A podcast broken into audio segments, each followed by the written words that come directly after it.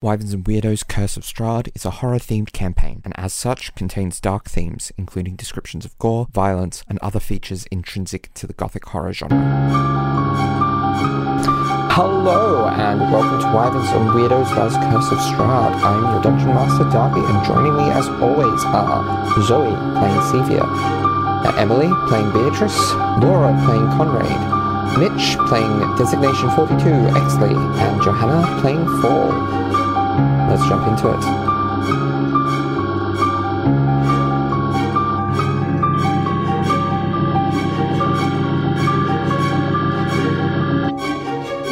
So, where we last left off, the party spent some time in the library. Uh, Sevia told some tales of her childhood and uh, discovered the command word for the uh, the books, Exithanta.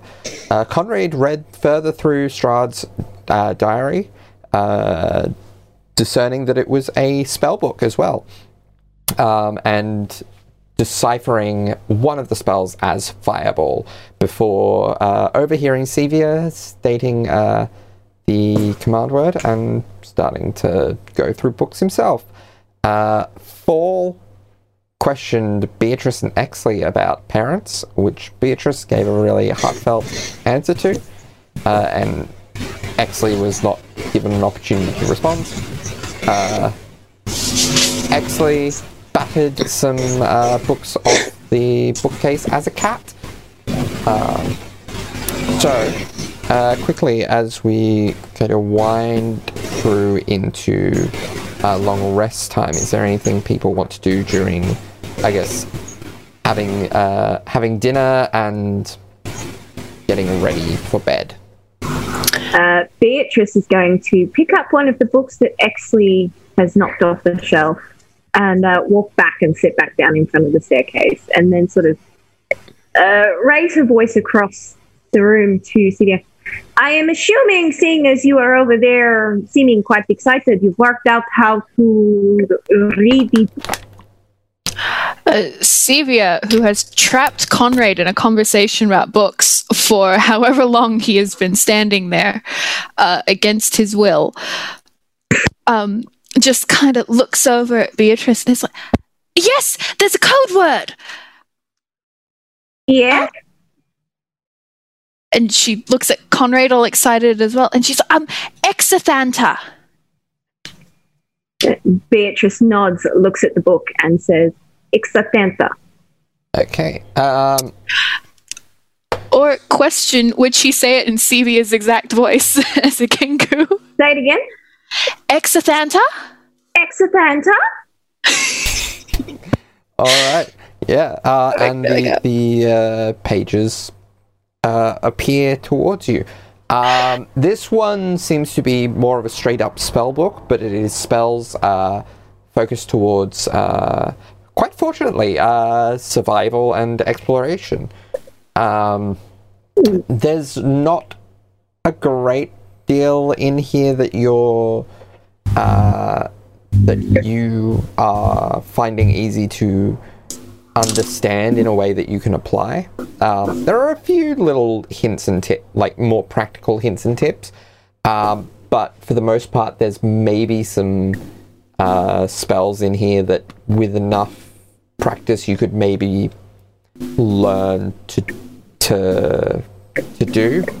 Um, but the way that you have access to your little bit of magic, it's it's it, yeah, bit bit tricky to kind of take this more academic, uh, theoretical, mechanical approach to magic. Beatrice just sort of makes little hmms as she reads through the book. Conrad, see, it works on all the books. Oh my goodness, it's not, it doesn't just work for us, it works for everyone. Oh my Yes, it is incredible. What, uh, actually, speaking of magic, uh, Sevia, Yes. uh, I would like your opinion on something. Oh, um, okay, uh, certainly. And he um he's kind of like moves towards where he's kind of set up camp, and he um picks up Strahd's uh, diary. Like, uh, I've been reading through his diary. Oh, not a pleasant read, I'm assuming. It is not, although it is not far from many leaders or um, indeed uh, many people of great circumstance. So I suppose uh, he would have been most at home with my family. Anyway, Oh. uh, the notes I have dis- I've discovered a cipher, and um, this is uh, what I. Mm, he, he takes out the he uh, picks up his diary, which is like a little black uh, leather bound one with a snake on it, and he opens up on the page where he's been making notes. He's like, "This is the ciphers for Fireball, yes." Yes, it. It's a spell book. Yes, that was uh, written in the code in his um in his in his spell book. It uh, it mu- must be his diary and his notes for magic. Yes. Yes, um, many wizards um cast aside spell books when they've advanced beyond them.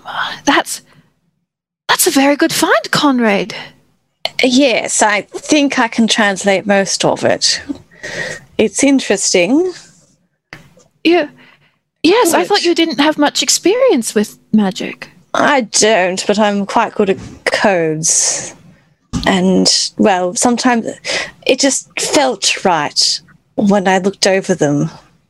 So, mm. Yes, speaking of feeling, actually, yes. and um, he like uh reaches out to like grab her by the wrist, kind of, and like pulls her uh, closer to because he's kind of like made his little nest in like the corner there. He pulls her to step in with the um step in next to him, uh, quite close, um, next to the. Oh, I've got Bookshelf? the bookshelf. I've the words. The book Oh, good. repository thing. Um, he pulls her in step with him quite closely. He's like, and then he like uh, looks at uh, main uh, catches her gaze directly, and then looks down towards the um the center of the room with the um the staircase, and then looks back at her. You saw before what was down there, not the golem, the other things oh, that the other three talked to. yes. Yes, I did. I saw your gaze linger then. well, Are you not curious? incredibly. Quite. quite curious. Are you still? I shouldn't be. No, of course not. And yet, And yet, I'm sure you can appreciate, Conrad, that there is a um a certain point where academic curiosity stops being academic and starts becoming selfish, in a way. selfish. What is the line for that? My parents passed many years ago, Conrad. Quite sadly. I see. To bring them back would be to fulfill the dream of a 13 year old child. It would make me potentially the happiest they've ever been, but I would be bringing them back to a child they don't know anymore. Could you not become that child again if they were alive?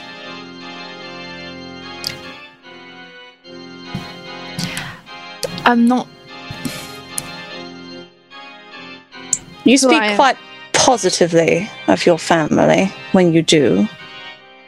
Yes. You care about them quite a bit. Deeply. And they cared about you. From what I could tell. Yes. I'm not it- sure they would want to come back. Ah, then that is the true question, because really, you can call it selfishness, but it's not just you in that equation, is it? No. It is It your parents as well. They might want to be back to see their daughter, what their daughter has become. This is certainly the sort of magic that Strahd has entertained, clearly. But would they want me to be someone who entertains the same magic as him for the same purposes? It depends. And Conrad, on a deeper level, if I may be candid with you, I could have prevented their deaths. I'm not sure they want to come back to me. So you had a hand in it? She looks down at the floor. Inadvertently. My father was fond of late night training. I was a petulant child. I heard noises. I heard spells. I heard shouting. I thought it was one of his illusions. I did nothing, assumed I would get reprimanded in the morning. Instead, I found their corpses. How old were you? It was the night before my 13th birthday. You have considerable power within you. Yes. Many have noticed this. And he glances over at the bookshelf where the cat is sitting. I have also noticed this. And that has afforded you many things. But you do not have finesse. And at 13, you would have had even less. You would have been dead as well. If you had gone out there. Better dead than guilty. I think being alive is the best thing of all. And guilt can fade in time. But as with down there, it looks back down towards like where the coffins are. Being alive means that you're given more chances. But uh, if I'm alive, then my guilt is something, you are right, that I can forget. If I bring them back, from what I remember being told to me of what that sarcophagus said, bringing them back brings them back as they were when they were alive. I would be a 21 year old, incredibly powerful wizard, bringing back her parents, who last remember her as a petulant, frightened 13 year old, scared of her own power, who didn't help them. My selfishness wants to bring them back. But if they remain dead, I can pretend that they wouldn't be upset with me for what I did, and that they wouldn't be upset with me for what I have become in Barovia. I will not lie to you and say that I am not tempted by this, Conrad, but I have to make myself not be. And if I can bring them back, then how does that stop me from bringing back anyone else? It takes my essence, sure, certainly. But at a certain point, with enough of you gone, aren't you just killing someone else? For the sake of people you're bringing back for you. Depends on how important the person is or how useful. Goodness, you are also very principled. I suppose it must be good to have the confidence and capabilities to deny such a thing. Fine, well, certainly, though you, you don't hear that, you do not hear that calling. Hear what calling? everywhere in the temple. The energy. There is certainly an energy here. I can sense it as an as a wizard, but you are not a mad. Forgive me for saying you are not a magical person, Conrad. How does it call to you?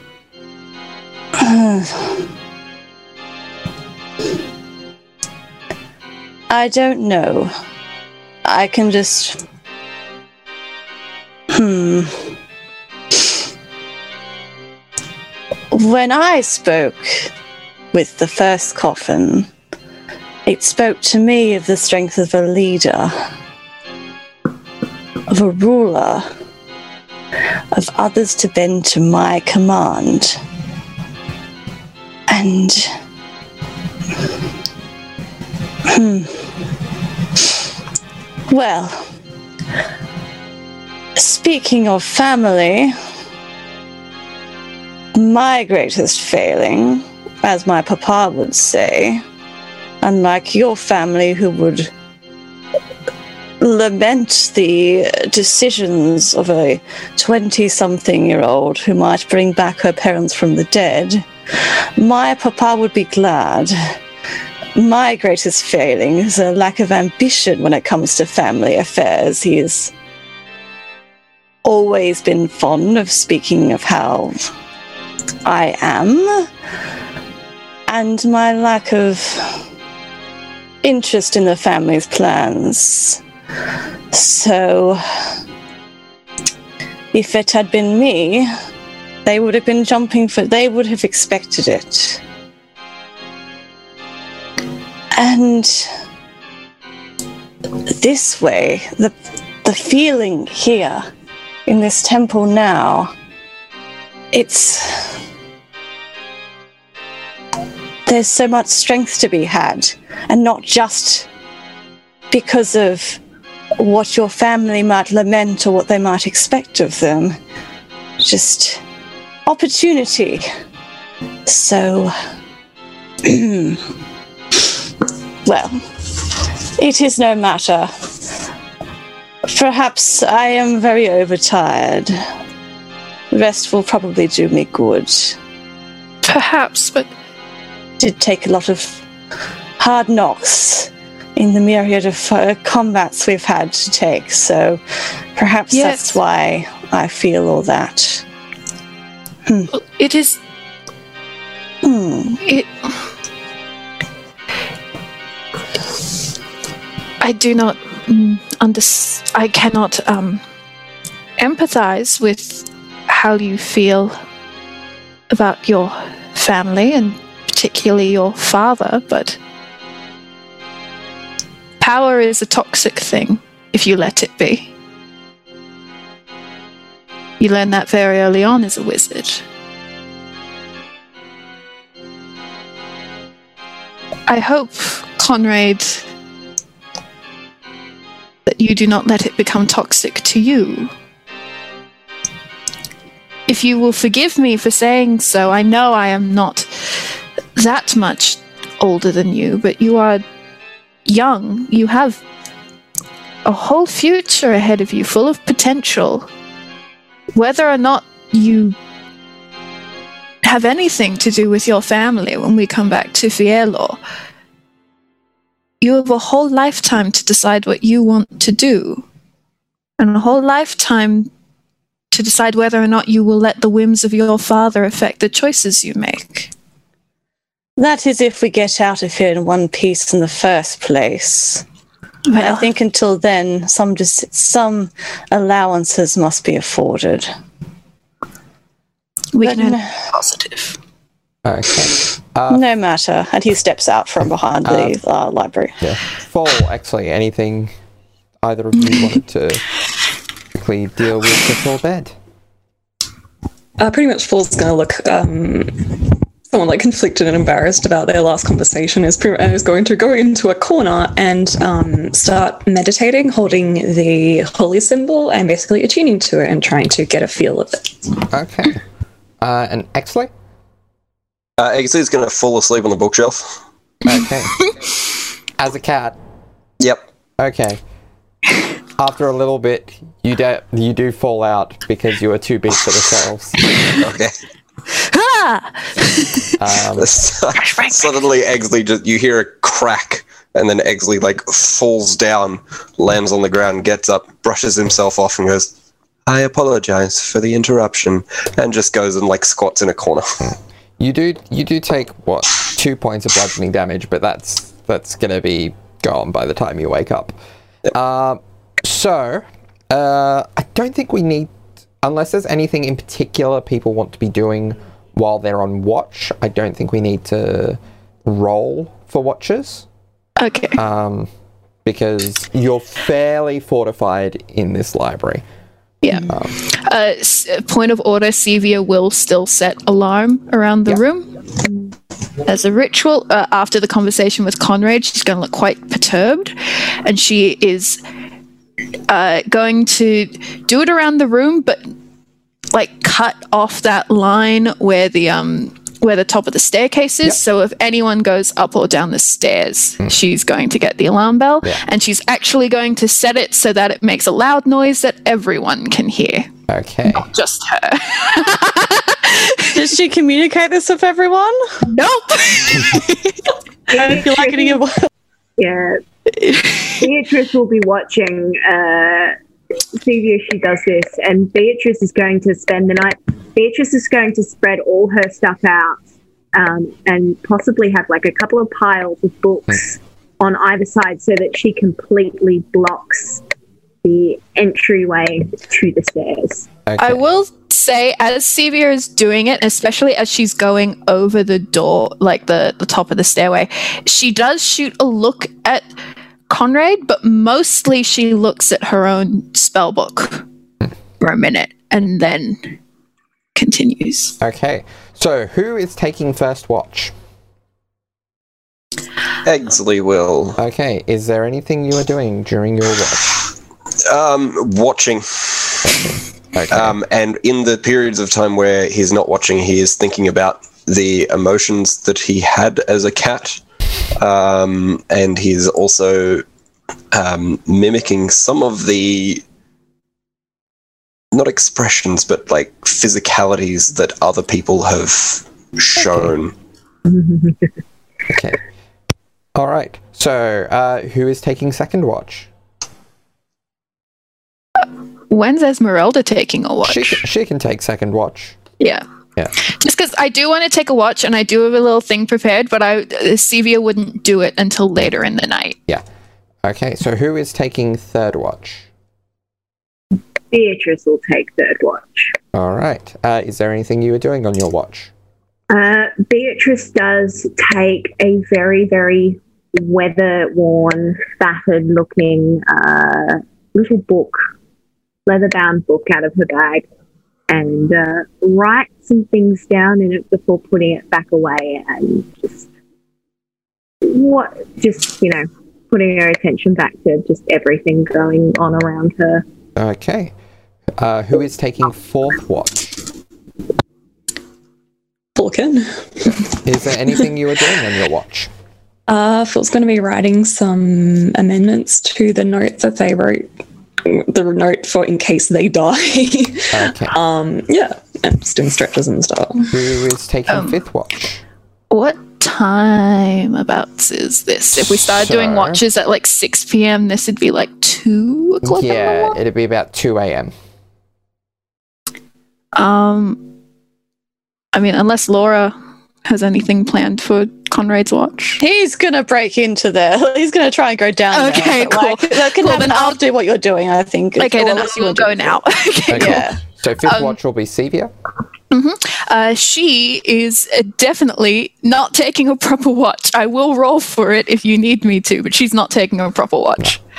Okay. She is going to, um, you know, I assume Fall wakes her up very gently. Uh, and she's still, I guess, something I've never really said is every time she gets woken up, it's kind of lessened over the past couple of days, but every time someone wakes her up for her turn at watch, there is this moment of like complete fear whenever she is like shaken awake. Um, that's kind of lessened, but it's still there. Um, so she's going to uh, go do her watching for the f- near the fire, and for the first like five minutes or so, she's just twiddling her thumbs and like picking at the skin of her nails. She keeps looking over at Kazir's bag. And she's sitting there looking at it. And then she finally just puts her hands in her lap and looks up at the ceiling and goes, Damn it, damn it, damn it, damn it. Ah. She's going to pull out Kazir's diary. And she is going to read it. Sorry, Mitch. Oh, oh, he said, okay, Mitch has sent me a document. Okay. Oh boy, does this mean you want me to read it and not have the Kazir accent? Um, well, I mean, I've been having a think about whether I want to, if the diary ever does get read, uh, whether I want to read it in Kazir's voice, but I think it makes more sense for it not to be Kazir. Okay. Given the current circumstance. Yep, look, fair and valid. Um, please give me one second. I have to open it on my computer because my phone is losing its mind at the size of this document. Sorry. That's okay. We might Uh, not. We might not read all of this then. No. Um, but Well, how about in that case, Mitch, would you like to give me some of the spark notes, please? I can give you a couple of entries to read if you'd like. Yeah. Uh, oh, there we finally it loads. Uh, apologies, everyone, for my technical difficulties. Um, Uh, 24 is good, okay. and 63, and then 70 Yeah. and 72. Okay. So she reads through the whole thing, including the first couple of entries that Conrad read as well. Um, so, uh, entry 24. Took Sasha on a trip out of Durham today to see the countryside. We had fun, even got her up in the saddle to have a bit of riding practice. Donkey riding is a bit different than riding a horse, but any practice is good practice, especially if she wants to be an adventurer when she grows up. I would do anything for that little bundle of happiness. Entry 63. Haven't slept for the last three nights. Went to a healer for Sasha. Turns out the lump in her neck is more dangerous than they thought. They're going to try and do what they can, but they're telling me not to have high hopes. I've promised all the gold we have, and if I need to, I'll sell the house to pay for treatment. Sasha is my life, and I'll be damned if I let a goddamn neck growth take my darling Sasha away from me. 70. Spending as much time as I can with Sasha. Now the healers said they can't do much anymore. I'm trying to learn as much as I can from the teachings of the temple, but I can't get the grasp of healing magic yet. I gotta keep trying, though, even though everyone else has given up. I won't lose her. I can't lose her. 71 is a mess of scribbled and torn pages with several stains and ink blotches. Few words can be made out in the mess, but you can read the word why, along with the crossed out symbol of Daemir. 72. Haven't written in a while. Now that Sasha ain't here to coax me into writing, I just keep putting it off. House is certainly calmer and cleaner, but I sure miss her. Keep writing letters to her, and I hope that one day she'll write one back. I'm sure wherever she is, though, she's spreading joy and mischief where she goes. okay, and you continue to read through his. She That's probably when your Yeah. alarm goes off after you've processed that.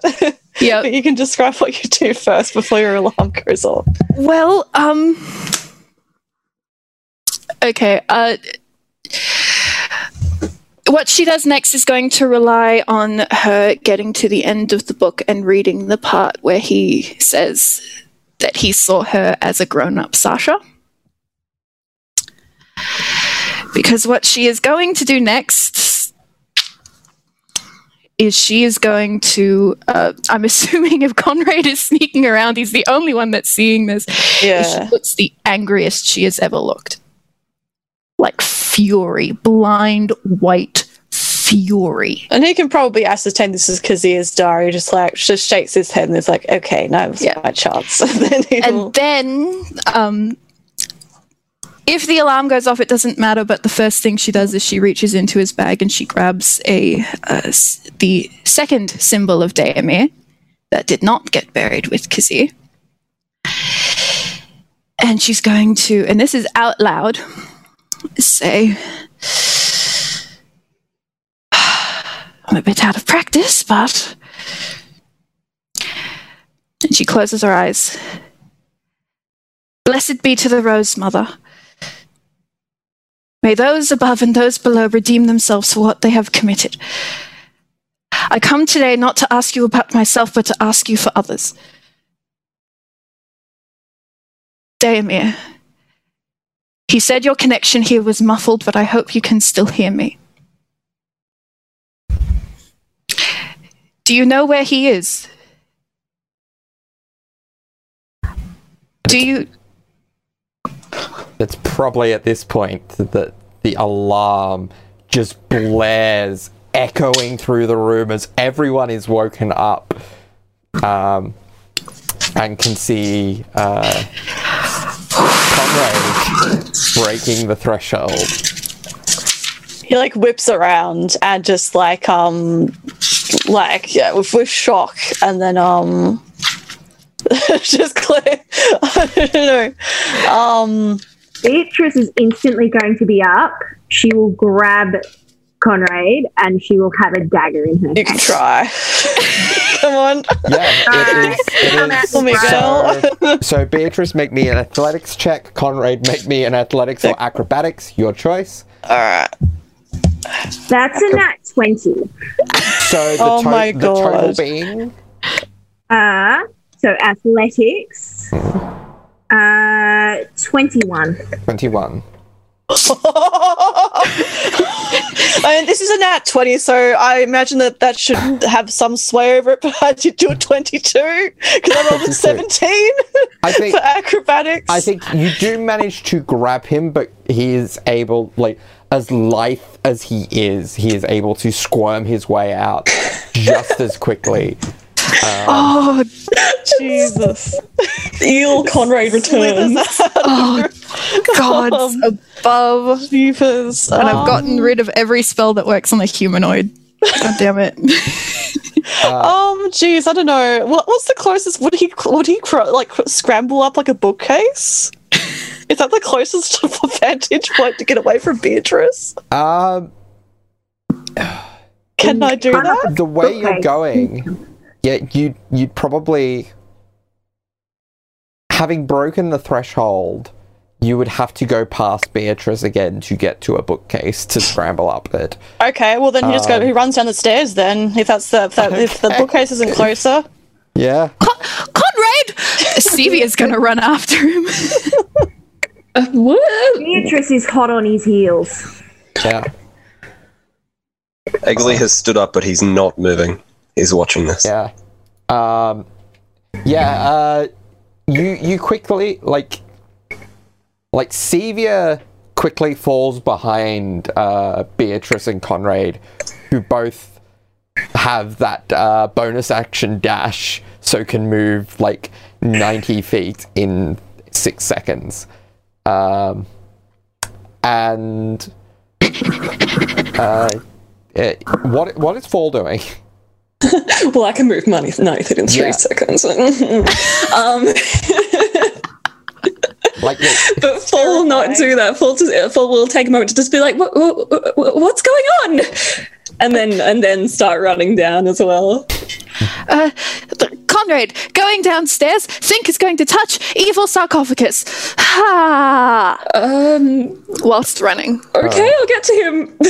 He looks over his back. I guess he can see Beatrice chasing after him, and he's kind of glares, and then he will duck into the small chasm that where the treasury was. okay. He pauses for a moment, and then he'll duck into there. Yeah. Do you follow him in, Beatrice, or Beatrice goes up to the crack, okay?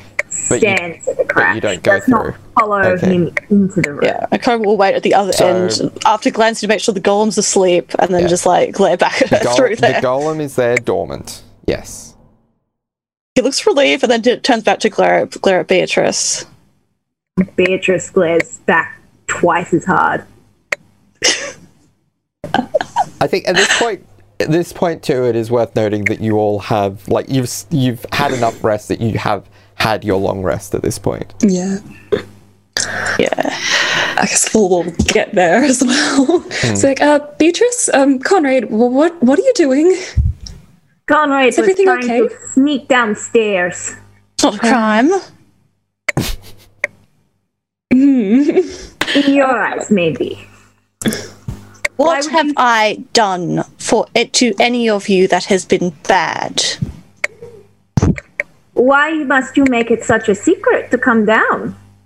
Because all of you suspect me to be a bad person and to be having designs on everyone.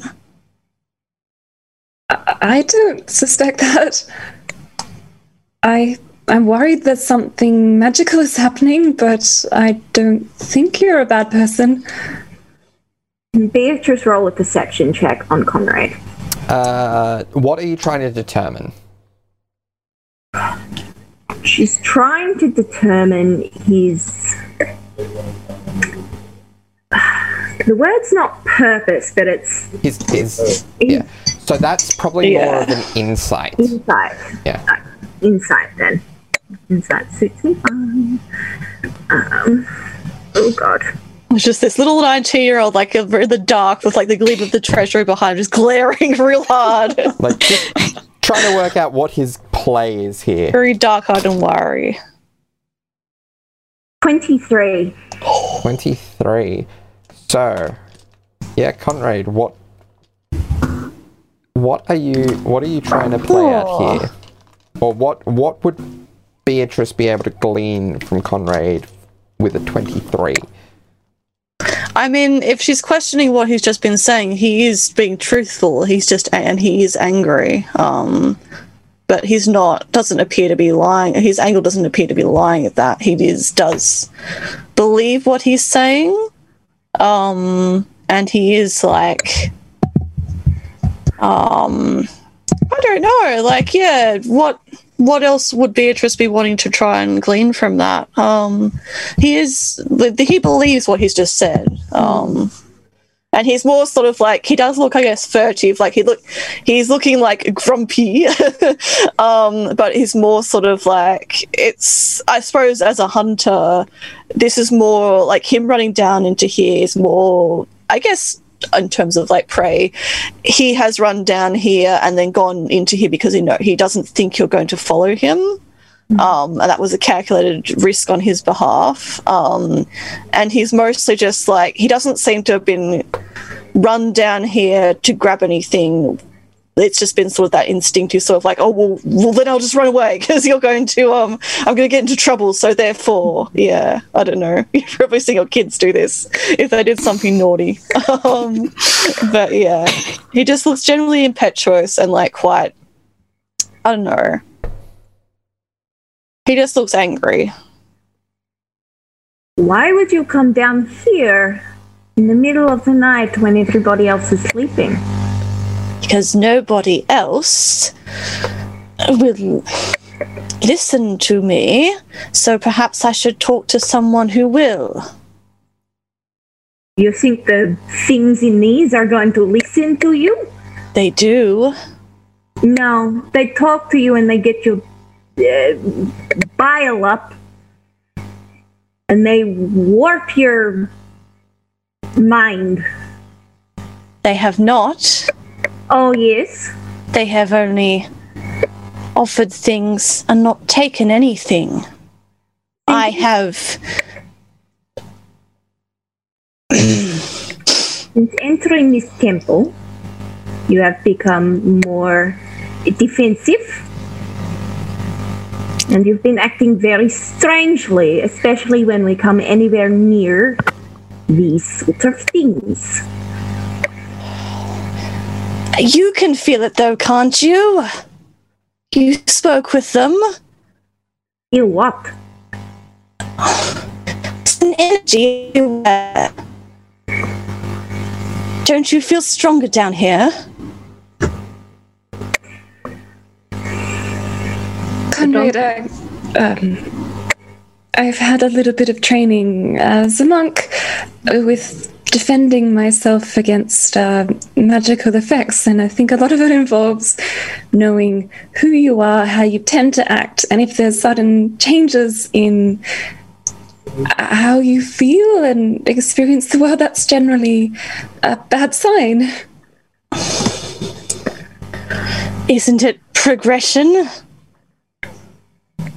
To change how you behave and Of how you feel things. Of course, if it's you, if you're the one doing the changing. It is. It's only progression if it uh, aims to the bettering of your person. But it does. it's detrimental. I feel stronger. I feel more capable. The only difference is no one listens to me, which they should. The only thing that's changed since before is we had that talk about leadership. And I appreciate the words you spoke to me about who I remind you of. But it does not change how the others behave. I could say everyone has changed since we've been in here. You would not be wrong. As we have heard from everyone before, this place changes people. Then why am I the only one who is under suspicion? Because currently you are the only one doing anything suspicious. Fair point. Look, let's just go back up and uh, rest and pretend nothing ever happened. What are you going to do if I come out of here? And Beatrice sheathes her dagger and raises her hands and steps back. I will not do anything as long as you go straight upstairs. And So would promise I. to stay away from this place.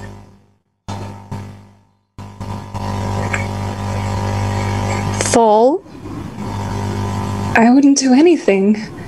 I think if you want to talk about something that's happened, I'm. You're willing to do that, I guess? I will call out to the others not to do anything as well. Good. Okay.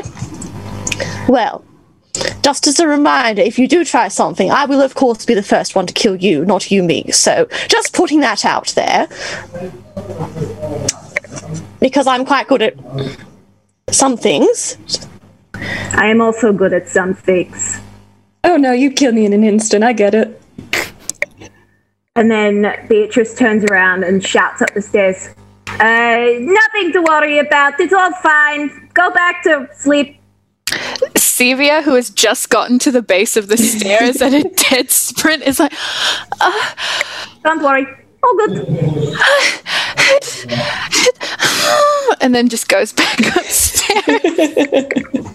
Um, Exley is having a chat with Esmeralda, um, taking bets on how long it will take them to come back and if they will all come back. Fair. I, And- I think it's uh, ooh, two to one that Conrad returns. The others, the others should be back. Yeah. Bells, you never know. Fall might trip up a step. I think that that one uh, is a lot more capable than they like to put on. And then Exley, Probably, I rolled a 13 climbing stairs. which is probably a good,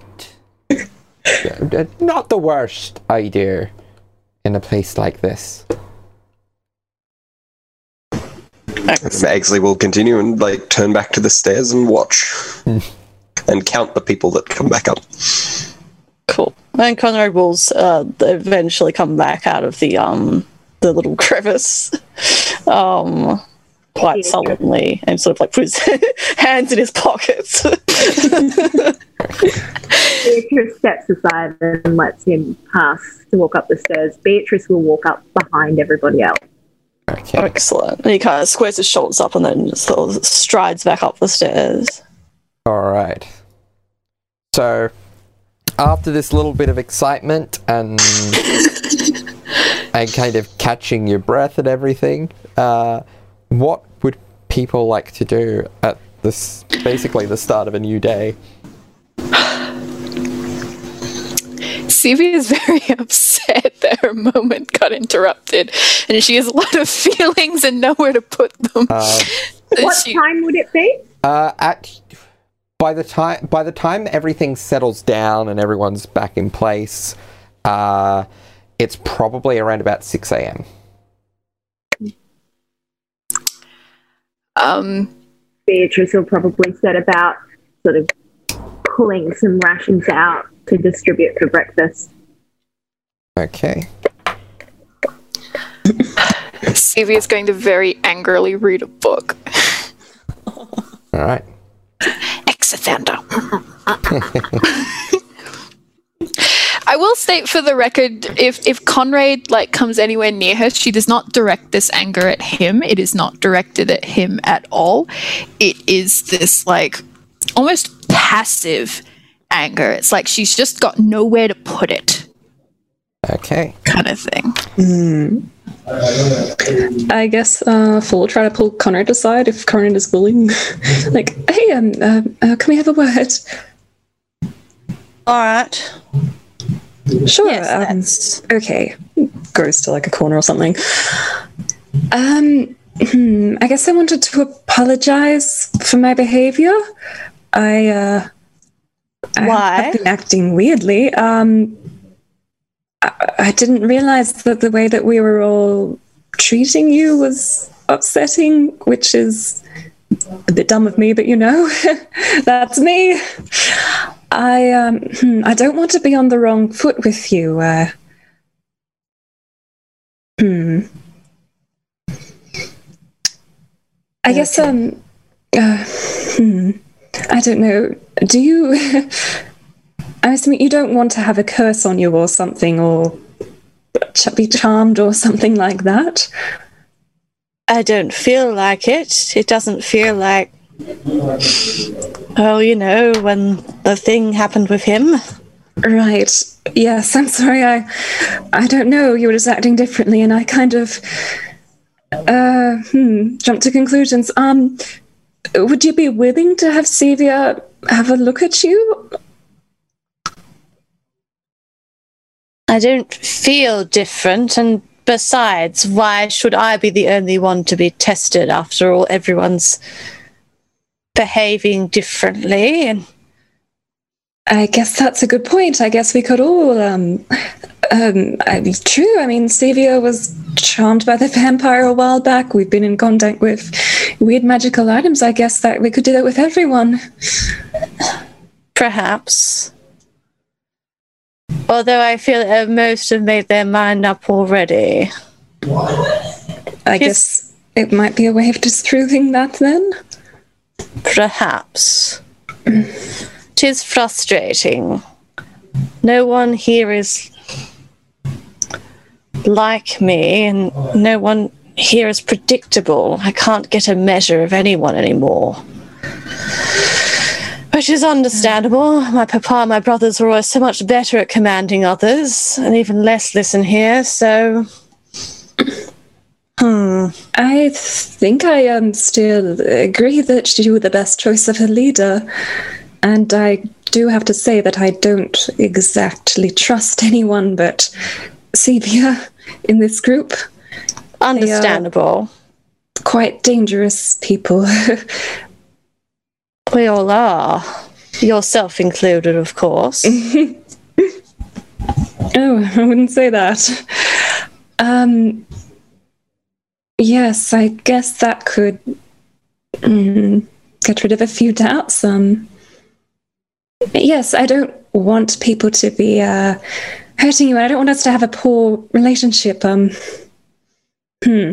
Uh, you were talking about, uh, you mentioned your family. Um, I couldn't help but notice the tattoo. That wouldn't be the Sebaloni family crest, would it? uh, Conrad just looks like uh, quite like surprised for a moment and then immediately guarded. He's like, hmm. Uh, well, my own spin on it. Um, You said you've been in Serata before. Were you sent here? sent to Barovia. No, I, um, I don't think so. No, yes, this would be far too great a uh, an effort to make example if this were magic or drugging or something. It would be too much, too great a coincidence. No, that's, that makes sense. Hmm. Uh, hmm. You don't How- seem. Go on. How do you know of the family? I, um, ooh. I've been in communication with them. I'm kind of working for them. Um, Ah, okay. And his like demeanor, like he hasn't been like relaxed, but his demeanor changes to like quite um a lot more like not like a huge visible shift, but four would know for sure. It's a, suddenly a, a lot more like defensive and a lot more like ready. Fall is just sort of seeing this is kind of like, ooh, that's not good. Um, uh, no, I, uh, you, you don't seem to like them very much, do you? Uh, Well, let's see. Uh, I mean, their family. I just. It, I would not be surprised if. If you are one of their associates or a lackey or something, that they would send someone after me given the circumstances to uh, bring me back home. uh, to bring you back uh, from Barovia. Back to the house. um, hmm. Right. Um.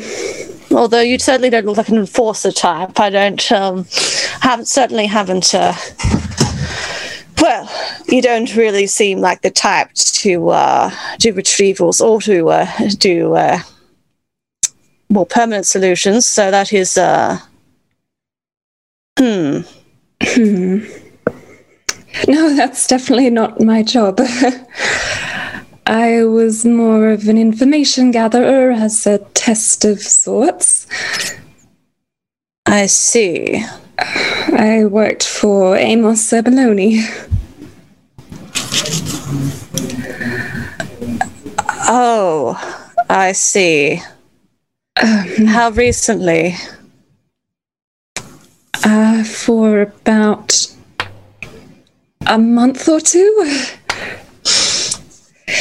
Well, that is my that's my papa. So you're working directly for him. Goodness, that's uh. Hmm. Well, Hmm. Yes, I'm. Hmm. Fall is just like, ooh, I'm not sure whether to say this. right. Um.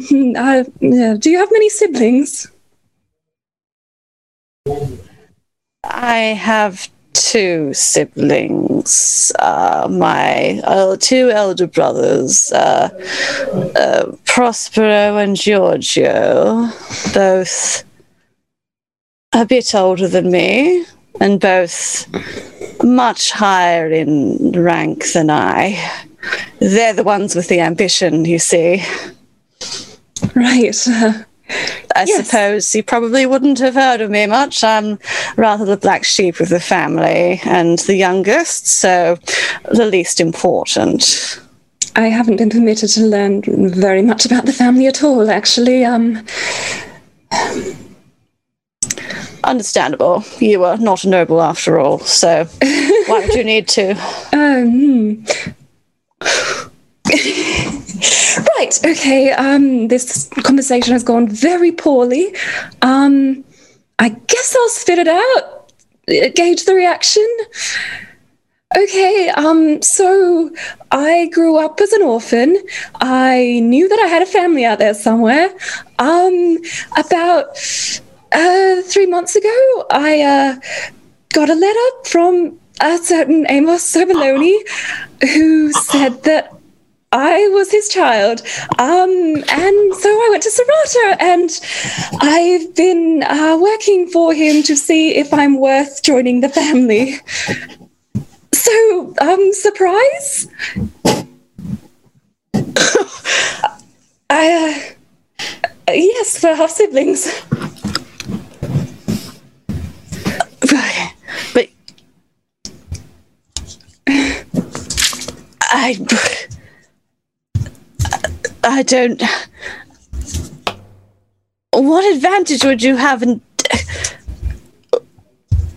Uh, pardon, I. You. Uh, You're blue. Apart from. Uh, Yes. Um, I wasn't quite sure what kind of reaction I'd be getting here. I um, wasn't sure whether to tell you, but um, I've always wanted a family. and um, uh, I, I, I, I can't think of what advantage you would have in saying such a thing. I've. mm, How do you know that he is your father? A, le- a letter? uh, They yes. can be. And you were called to do work for him and Yes. for us.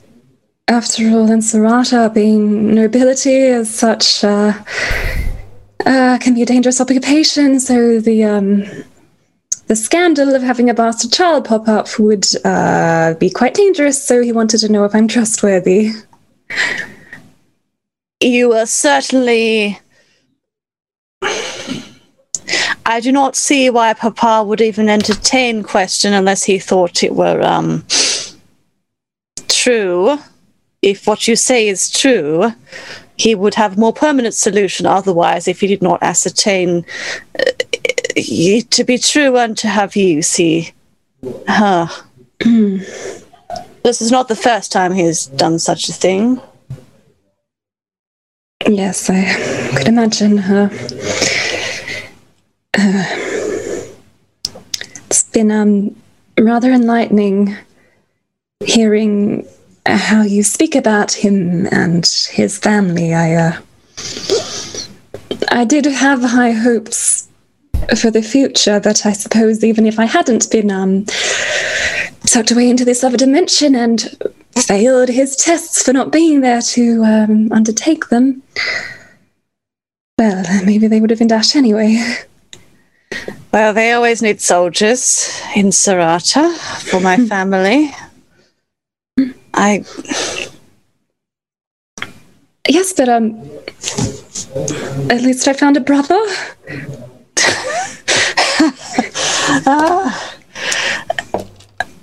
Fall takes psychic damage at Conrad's reaction.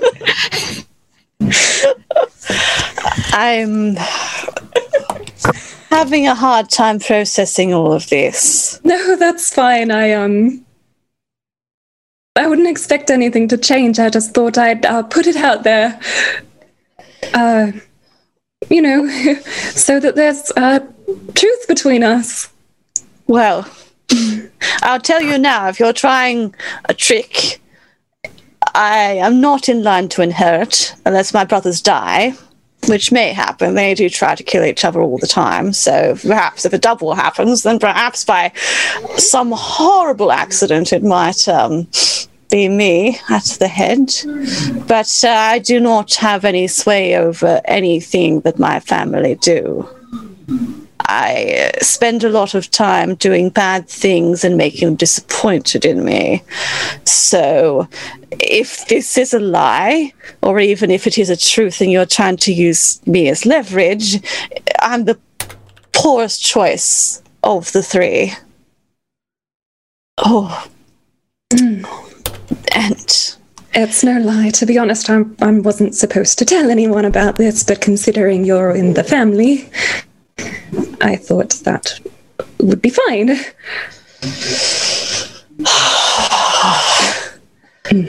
I see. Right. Um. Well, I suppose. Uh, are you still willing to have a talk with Sevia? Perhaps I will give it a try. For Okay. I appreciate you speaking this way to me. It does fit with that you have been trying to be more concerned over me, or at least speaking that way, while still not being interested in any of the the offer I made to you and Exley. So Um. Yes. I mean, I would like to care for you. I. I want a brother, but I suppose we'll see where things go. Um.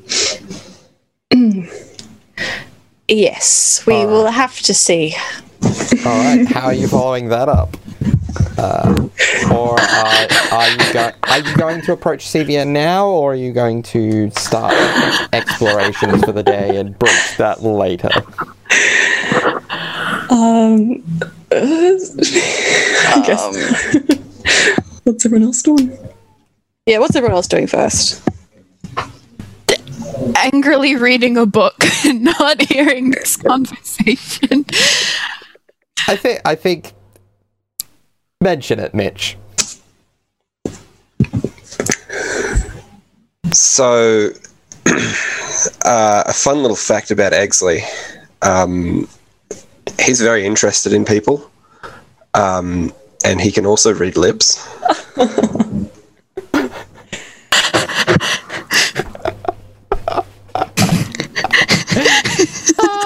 Good to know as a player.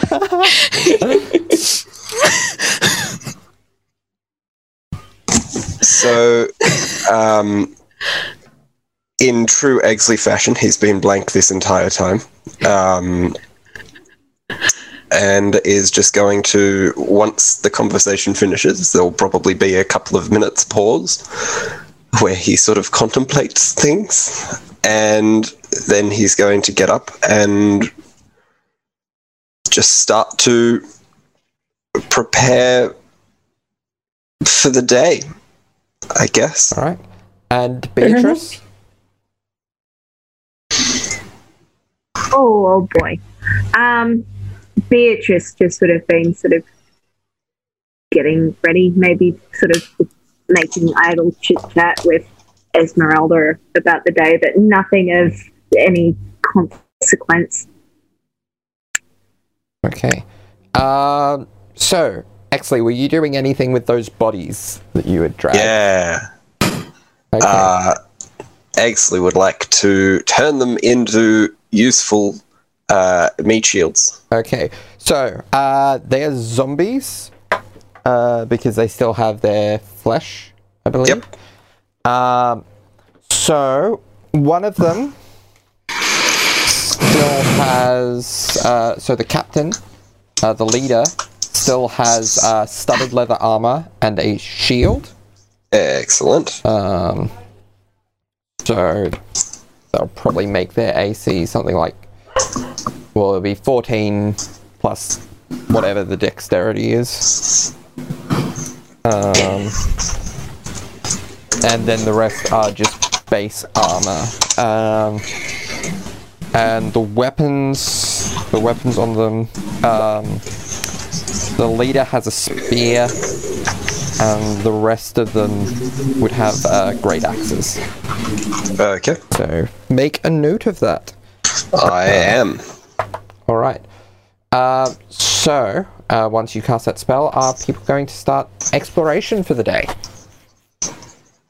Um, well, Conrad will stride up to um, like nod to Fall and stride up to Sevia like while they're preparing, like while Okay. that, that's happening, and be like, "It has been suggested to me that you should uh, test to see if I am cursed."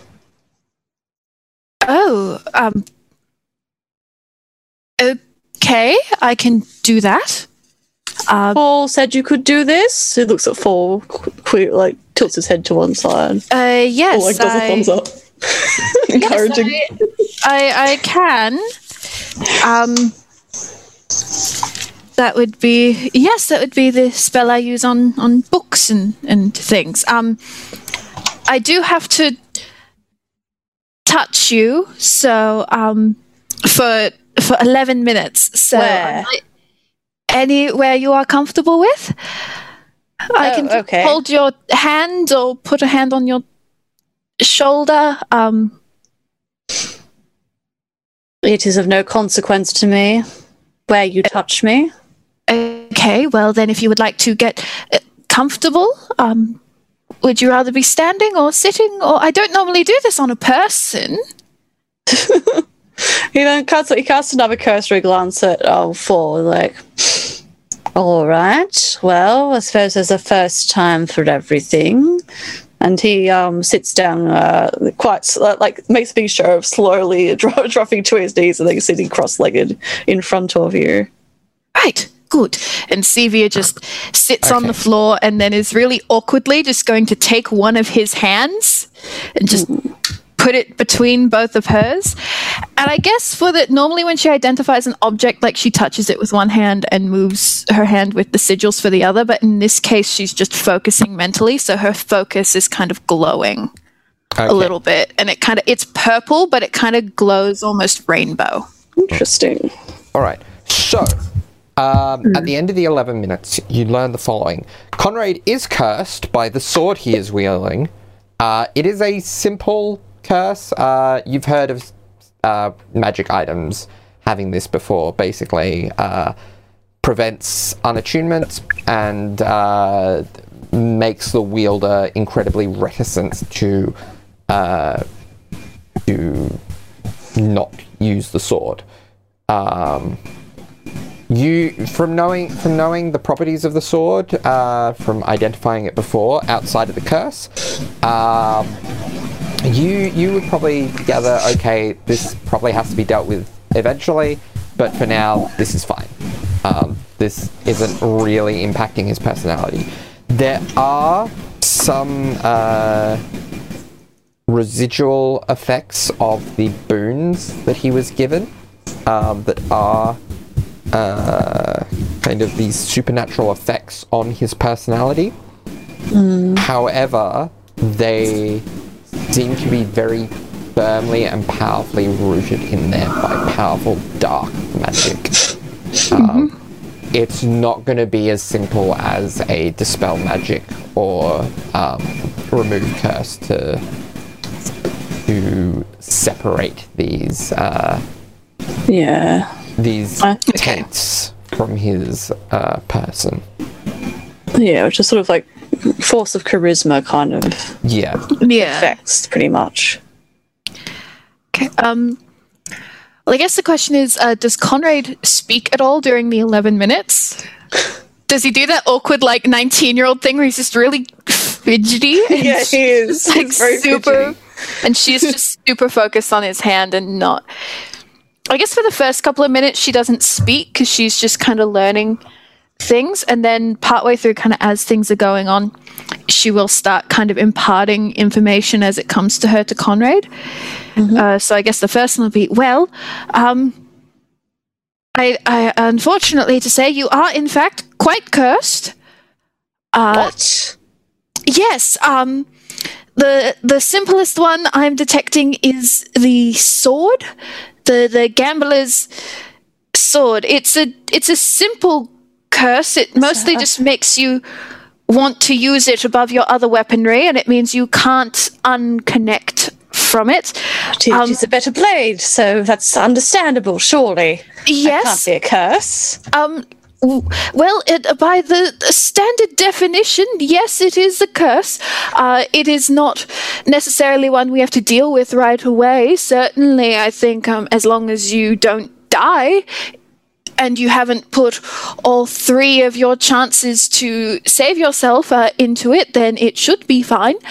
Um, unfortunately, what's coming to me now is that um, oh, I would not necessarily call these curses, but I would call them deep-rooted dark magic that is changing your personality, which, for all intents and purposes, probably is a curse. Oh. Okay. Yes, um, I believe.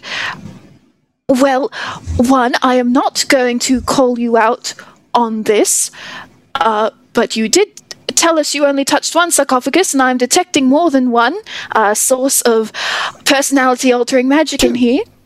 I'm detecting about two. So I am not going to uh, get angry at you for that uh, because I feel like that is counterproductive to my point. Uh, but I'm mostly detecting residual effects. These would have been a lot stronger had I done this uh, when they first happened. But these are dark magic, incredibly dark, borderline evil, and they are taking deep root in the very essence of your personality and altering how you behave. So, Uh, and they are not going to be, unlike the sword, which I could dispel the magic of it simply right now. Uh, I won't, but I could. Uh, these will take a lot more effort. so uh, for reference, you're probably able to tell Conrad what these adverse personality uh, traits are, and so Conrad, you you are in this weird situation where you're aware that these personality traits aren't actually yours, and so you can probably do a bit to mitigate for them if you so desire. Um, knowing that it's not really you. So, what we're going to do is if ever there is a situation where Conrad's awareness that those aren't his traits um, kind of pushes through and and means that that side of him doesn't want to do something, but those traits, uh, those flaws, cause him to want to do something. You can make a wisdom saving throw to resist. Okay, cool. Um, the DC will vary depending on the scenario and how tempting it is to Conrad. Yeah. Okay. Understandable. So Sevia I- will impart all this to him, like the whole, you know, uh, it means you won't take no for an answer. It makes you hunger for arcane knowledge, uh, which really does explain a lot of you hanging around in the books. Although, really, I just thought you were interested in what I was interested in. But that's neither here nor there. Um, and she's just going to cycle through. And there's knowledge you have been granted. I can't quite place what it is. I can only replace the residual effects of it, but you have been granted arcane knowledge. Yes. If It you told me I cannot comprehend it yet. But that in future I will have a purpose. And it will become clear then. right, right, Not Okay. necessarily bad things. Looking for, uh, desiring arcane knowledge is what you base most of your life around, surely, and expecting proper compliance is not a bad thing. Maybe if we were to stay in Barovia, no, it would not be a bad thing. And if you were always the leader, no, it would not be a bad thing. But a failure to compromise, Mm. that's has long-term effects. I And think it has long been established I am not a leader. I am simply the person that makes decisions fastest. Well, I think you have certainly tried harder to be a leader than any of us, and that to me counts for something. You're all alive so far. Yes, and I don't doubt your contribution to that, Conrad. There is a reason I try to be kinder to you now, because I realize that the way I treated you when we first came to Barovia was unfair. It was the behavior of a scared girl who saw someone who was behaving the way they knew how and reacted with aggression rather than understanding. I do not want to be your enemy, Conrad. And if this boon means that you will only ever see me as someone to subjugate, I cannot agree with it. You, as a person, are try- were trying to be a good democratic leader of this group. If this boon makes you an a a dictator,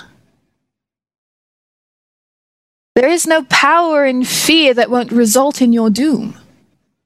I have not requested much of everyone here. I have merely offered things.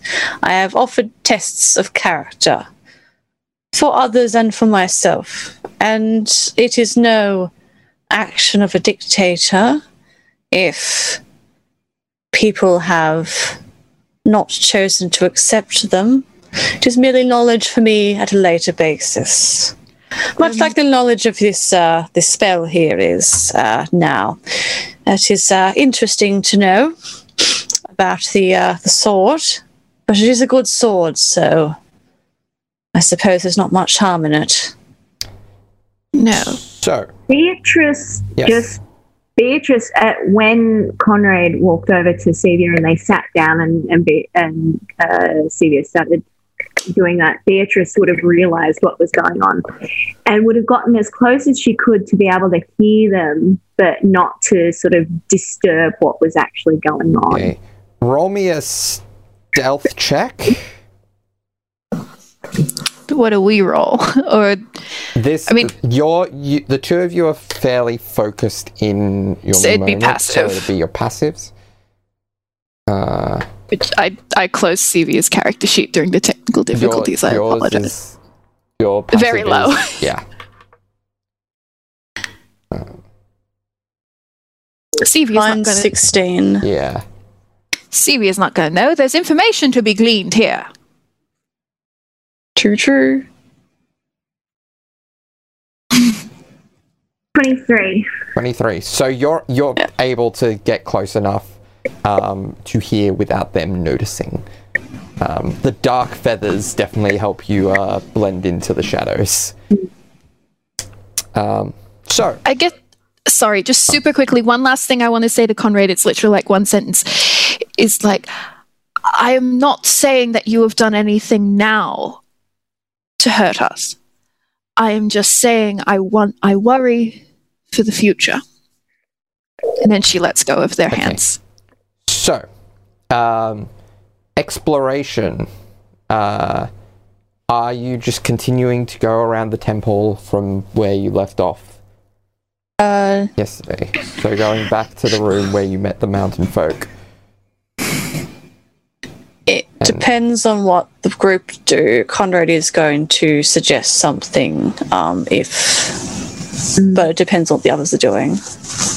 Beatrice, when they walk out, Beatrice is going to have a bit of a explore around the lower floor Oh, yeah. just before they move along. Okay. How thorough of an exploration are you making? Are you making? Um, Exley would also like to do that as well, if that's all okay. right. Uh, which way are each of you going? East or west? Um, Beatrice will go east. Okay. Exley will go west because we've already sort of been. Because underneath the platform to the east, that's what we're assuming the door is to that um, golem's room. Be- Um, Beatrice yeah. is going to sort of move a little bit further down than that. Yeah. Okay. So Exley will go along um, the west wall Yeah. and then move So- south if he needs to. Uh, Beatrice, make me a perception check. Um, you, do see, um, just as a description for this area, the walls and ceilings of the great hall are coated in amber that glistens like fresh honey. Dust covers the black marble floor, and to the north, the hall is collapsed, leaving a wall of rubble. Many amber doors lead from this hall. Standing in front of the south door are three ugly women tattered black gowns with brooms and black pointed hats. What was your perception roll? 22. 22. So you manage to spot them quickly enough that if you don't want to make your presence known to them, you can avoid that. Okay, yeah, Beatrice would not want to So that would that would mean that you back out to the main section of hall. Yeah. Um, however, you can, uh, if you do go to that map, you can have a look. Uh, Exley, Which map is that? uh, the Amber Temple 2. Um, so, Exley, your area, um, there's actually not really anything uh, too major here. Uh, glistening amber coats the walls and ceilings of this enormous hole like sculpted honey, thus covers the black marble floor. The vaulted ceiling is 25 feet high, and set into the walls at a height of 5 feet are amber ledges lined with life sized alabaster statues of cats, frogs, hawks, owls, rats, ravens, snakes, toads, and weasels. Many of the statues have fallen off their perches and lie shattered on the floor. An amber door on the north wall stands open. Four other amber doors to the west and south stand closed. Um, and there is a stairwell that you can see to the south that leads upwards. Yeah. Oh yeah, no, that one's fine. So that one, that top one is open. Oh, uh, what can I glean from the top one? So if you go further into the top uh, vault, uh, the room, I don't go in, but I want to look through the look- door. Looking through the doorway, uh, the room has an amber gla- has amber glazed walls and a floor of purplish black marble.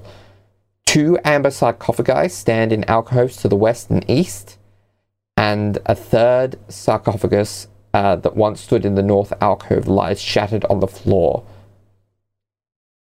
Uh, clustered in the middle of the room are four loathsome, hunched creatures, each one with a single baleful eye.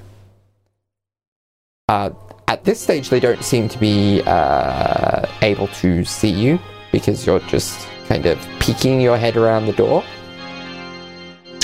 Is there anything you are doing with this information? Uh, I would like to unpeek my head from the door Okay. and retreat to the safety of the party. Yeah. Okay, so um, there is, uh, yeah, so there is a staircase on in that uh, that west uh, hallway. Oh yeah, leads- I'll have a quick look up there. upwards. So, it so going up the stairway that does lead you up to the top floor, um, and into a um, into a hallway, um, well, to to a door, um, which which actually yeah. So there is a door immediately in front of you, and then two apparent secret doors uh, on either side. So one leading to the north, one leading to the south.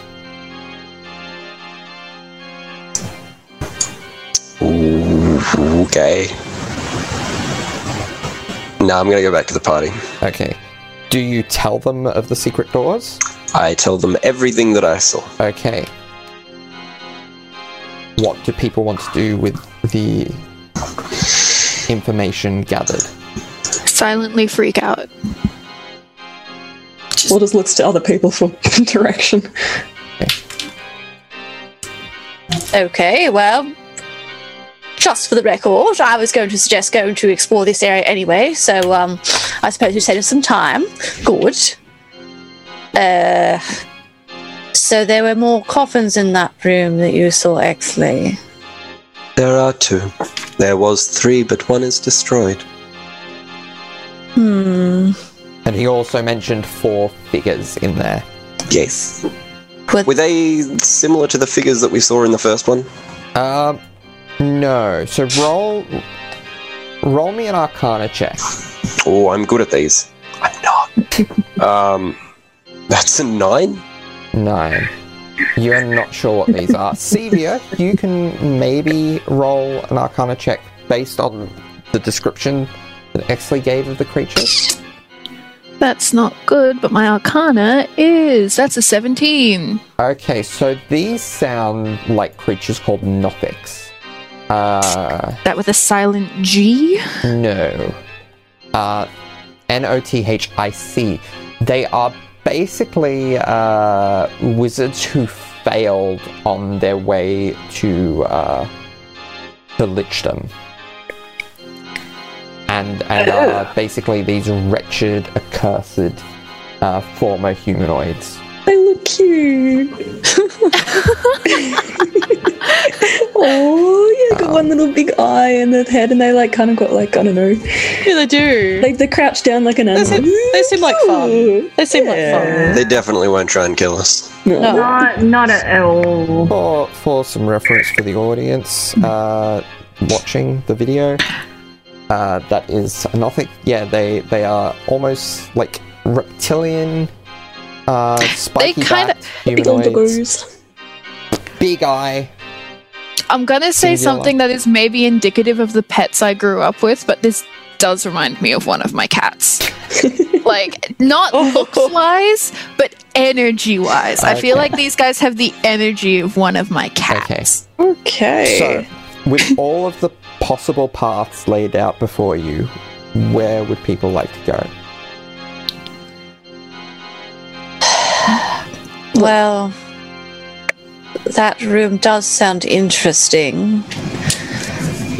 But I think we've already established that we don't need to be exploring vaults or coffins.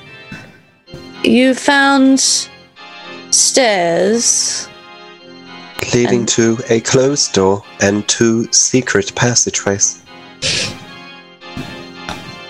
That might bear investigation. From my thoughts, anyway.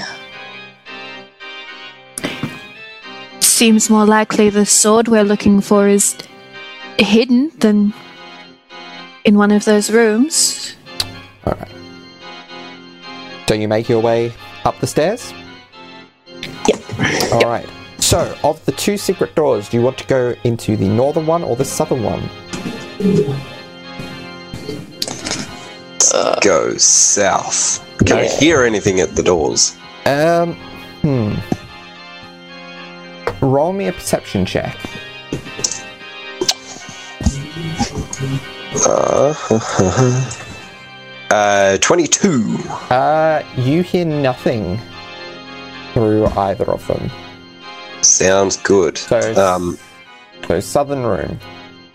yeah, I guess we sort of crack it open and Okay. see what it looks like. Um, I'm getting ready to send a meat shield in to test it out. So this room, uh, you see stone blocks resembling tables standing in the center of this room, covered in dust. Carved into the stone walls are niches filled with hundreds of dusty bottles. Uh, cobwebs hang from wooden ladders that lean against the walls. Now, Okay. um, uh, just as a reminder to you, the prophecy did state with the sword. Um, the, the phrasing was the lightning points to a source of power and strength. It tells of a weapon of vengeance, a sword of sunlight. The treasure is hidden in a small castle beneath a mountain, guarded by amber giants. Amber giants. So, what would you like to do? I might um have to rescind my statement upon rereading the prophecy. I mean, there's still there's still the north room. If it is all right with our leader, I say we do check the north room, but there is a chance that we have been assuming amber giants meant the golems, and instead it means the sarcophaguses. Oh. Oh. She doesn't look pleased about this information. This is fair. I still say we check the north room just in case, but Yes. So, you go to open the door to the north room, and you see inside of it uh, the the dominating figure in this room is a 12 foot tall model of a dark castle with high walls and tall spires. Behind it, tucked in a corner, are some ruined furnishings and a wooden chest. Quite a good Alright. model. Or maybe it's in here. Maybe, hmm. One can only hope. Conrad is going to go and look at the chest, I guess. Okay. Uh, the chest has uh, wooden chest Teeth. contains an old map case, uh, and you have you have passive perception to notice. Uh, there is a false bottom in this. Uh, Oh, definitely has a false bottom. I think I'm going to And- jimmy over that false yeah. bottom. Thank you. and inside the hidden compartment is a tome of some sort. Oh, okay. Conrad will start to just look around him and then uh, grab the tome Okay. to look at it. All right. Um, this this is oh this is a strange tome. This is gonna take some looking over. Um, Alright. He like um, gets his belt and as he did before with like Strahd's diary, he just like affixes it to himself. yes.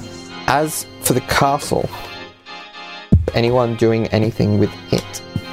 Beatrice is going to wander around it and see if she can ascertain anything from it, or like Um, so it is. Yeah, it is a. Uh, it is. It's. It's an architect's model, basically. Um, it is probably quite fragile in actuality. If you were to, um, so you you like poke it and take it apart, do you?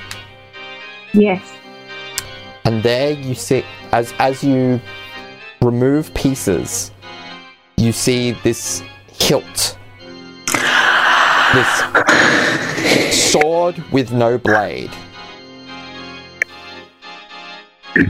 Finally.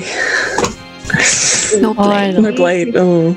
Beatrice makes makes a little sort of noise. And Did you um, find something? I have found the hilt of a blade, and Beatrice will. Beatrice will pick it up. okay so you don't learn the properties of this sword but you do get the feeling that it is a magical sword and that it is whole it is like there is nothing missing It's like a lightsaber. It's Sword of light. Oh yes.